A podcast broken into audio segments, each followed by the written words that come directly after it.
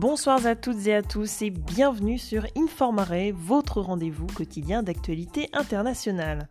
C'est parti pour les grands titres de l'actualité du vendredi 19 mars 2021.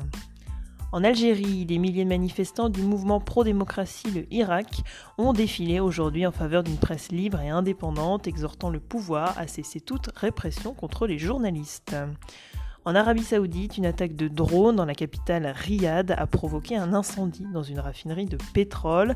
Cette attaque a été revendiquée par les rebelles Houthis.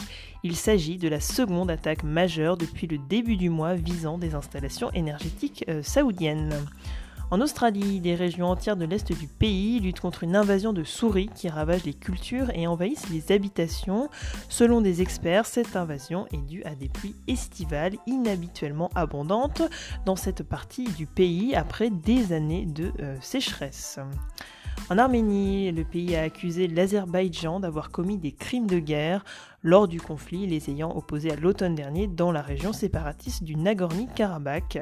Ces accusations interviennent alors que l'ONG Human Rights Watch a publié le même jour un rapport indiquant que l'armée azerbaïdjanaise a maltraité des prisonniers de guerre arméniens en les soumettant à un traitement cruel et dégradant ainsi qu'à des tortures.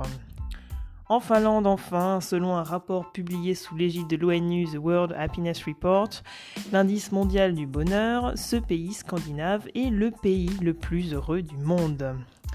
C'est déjà la fin de votre billet d'actualité internationale. On se retrouve demain sans faute pour un nouveau bulletin sur Informare. À demain!